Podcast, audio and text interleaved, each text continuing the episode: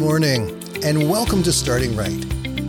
I am Danny Mack, and I'm going to be here every Monday to Friday to help you get a great start to your day. So grab your cup of coffee, sit back and relax for the next five minutes as I help you start your day by starting right.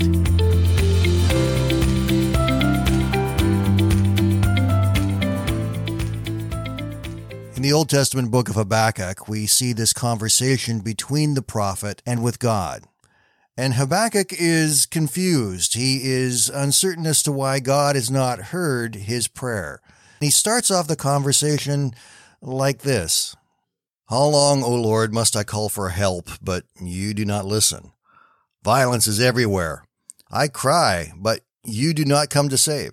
Must I forever see these evil deeds? Why must I watch all this misery? Wherever I look, I see violence and destruction. I'm surrounded by people who love to argue and fight. The law has become paralyzed, and there is no justice in the courts. The wicked far outnumber the righteous, so that justice has become perverted. Habakkuk was calling out to God from Jerusalem, decrying the state of his country.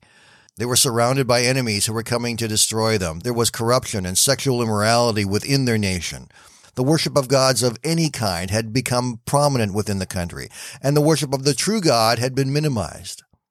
He's saying, Lord, why is this happening? Why do you not hear our prayers? Why are you allowing this to continue?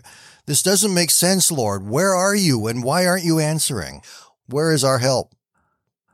God responds and promises Habakkuk the answer will come and that God will not abandon his people.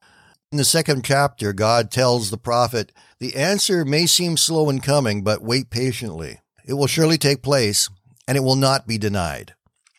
God gives his assurance to Habakkuk that yes, the answer will come. Just trust and just hang on. The entire book is this conversation back and forth between Habakkuk and God. And as we get to the end of the book in chapter 3, Habakkuk has resolved within himself how he is going to respond to the situation, how he's going to look at all the things that are going on and all the destruction and all the things that are so bad right now. And yet he has chosen within himself how he wants to react to it.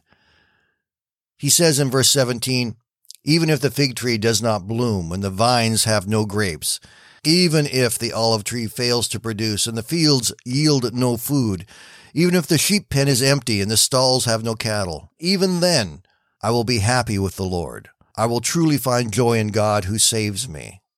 Habakkuk declares that although everything else may fail around him, he will continue to trust in God because there is no affliction, however severe or however trying, that can ever separate us from the love of God. My friend and author Terry Todd was speaking to a ladies group and referenced this portion of scripture. And she left the ladies by telling them this. Do you see all the even ifs in that passage? The writer is telling us that we can rejoice in the middle of hardship and pain. I encourage you all to fill those even ifs with your own even ifs. We all have them. Make a list, whatever yours might be.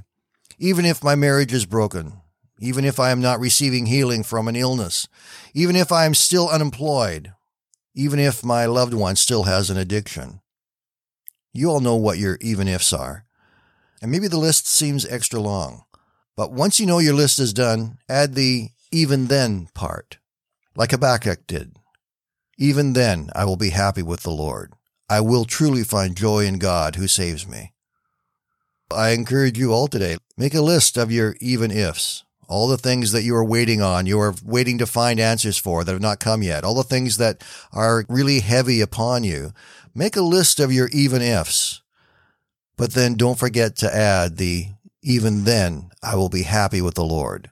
I will truly find joy in God who saves me. It will change how you see your problems. I guarantee it. Have a great day, my friends. We'll talk again tomorrow.